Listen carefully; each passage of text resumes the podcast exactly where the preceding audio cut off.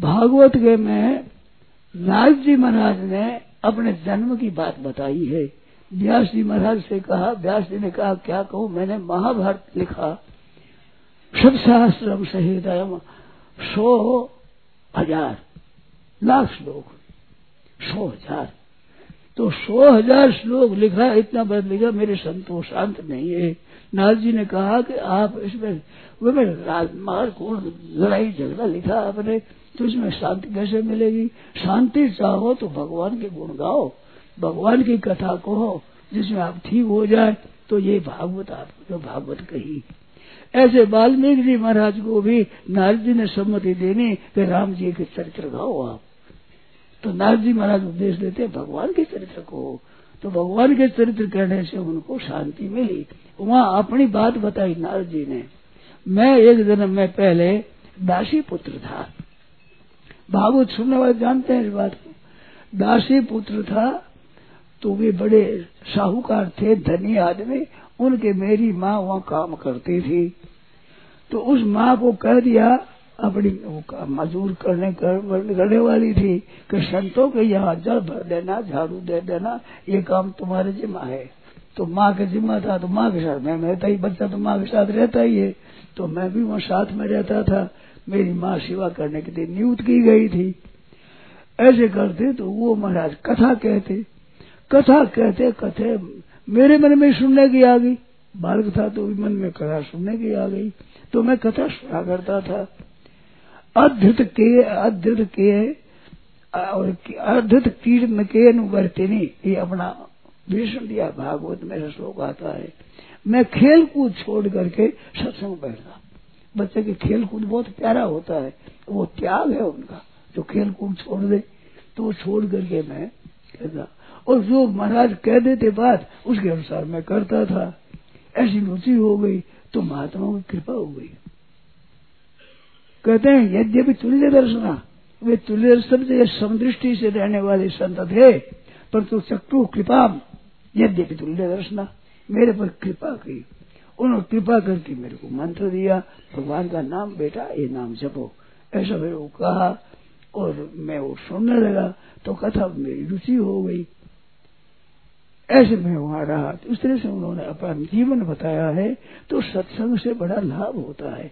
तो थोड़ी बहुत रुचि होती है तो खेलकूद छोड़ देता है, खेल तमाशा दे जाए। बालक आपसे आप ही, उसको शिक्षा नहीं दी।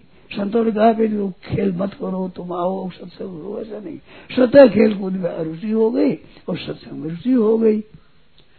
इसमें से वे, वे चले गए। तो बात क्या हुई, उस चातुर्मास में मेरी माँ गाय दूहने को ले गई थी। तो वहाँ ये चातुर्मास में घास होता है, उसमें कोई सांप था, वो काट गया काट गया मेरी माँ मर गई मर गई तो मैं प्रसन्नता हुई, इधर जी ने कहा हुआ बड़ी प्रसन्नता हुई। अब बालक की माँ मर जाए तो बालक के तो दुख होता है, रोता है बालक, कि मेरे प्रसन्नता हुई। तो प्रारब्ध का कर्म है कि माँ मर गई, परंतु प्रारब्ध दुख का कारण नहीं होता है। दुख का कारण होती है मूर्खता, आसक्ति। तो वहां आसक्ति नहीं थी। बात क्या थी, मैं कभी नाम जप कर रहा हूँ, मेरा अच्छा लगा है, माँ कहती आजा बेटा भोजन कर ले भोजन कर ले मन में देते क्या माँ कहती है ऐसा, मैं मेरे भजन करता हूँ। तो मर गई तो खुशी हो गया, बाधा मिट गई, अब अपने भजन में कोई बाधा नहीं होगी, ऐसा हो गया, नाचने लगा, खुश हो गया। अब प्रारब्ध तो खराब था जो माँ हमारी, परंतु कोई अर्थ उनके केवल आनंद हुआ।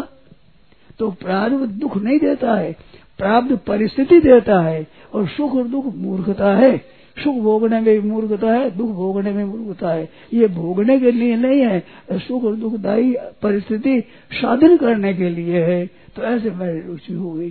तो फिर वहां से मैं निकल गया, घर से चला गया जंगल में, भजन किया, वहाँ झरने पर पानी पी लिया, फिर एक वृक्ष नीचे बैठ गया, भजन करने लगा। तो मेरा धन लग गया, मन लग गया एकदम भगवान में, तो बड़ा आनंद आया। आज तो भगवान का ध्यान चिंतन अच्छा हो गया। इसके बाद फिर ध्यान किया, ध्यान हुआ नहीं, मैं हुआ व्याकल।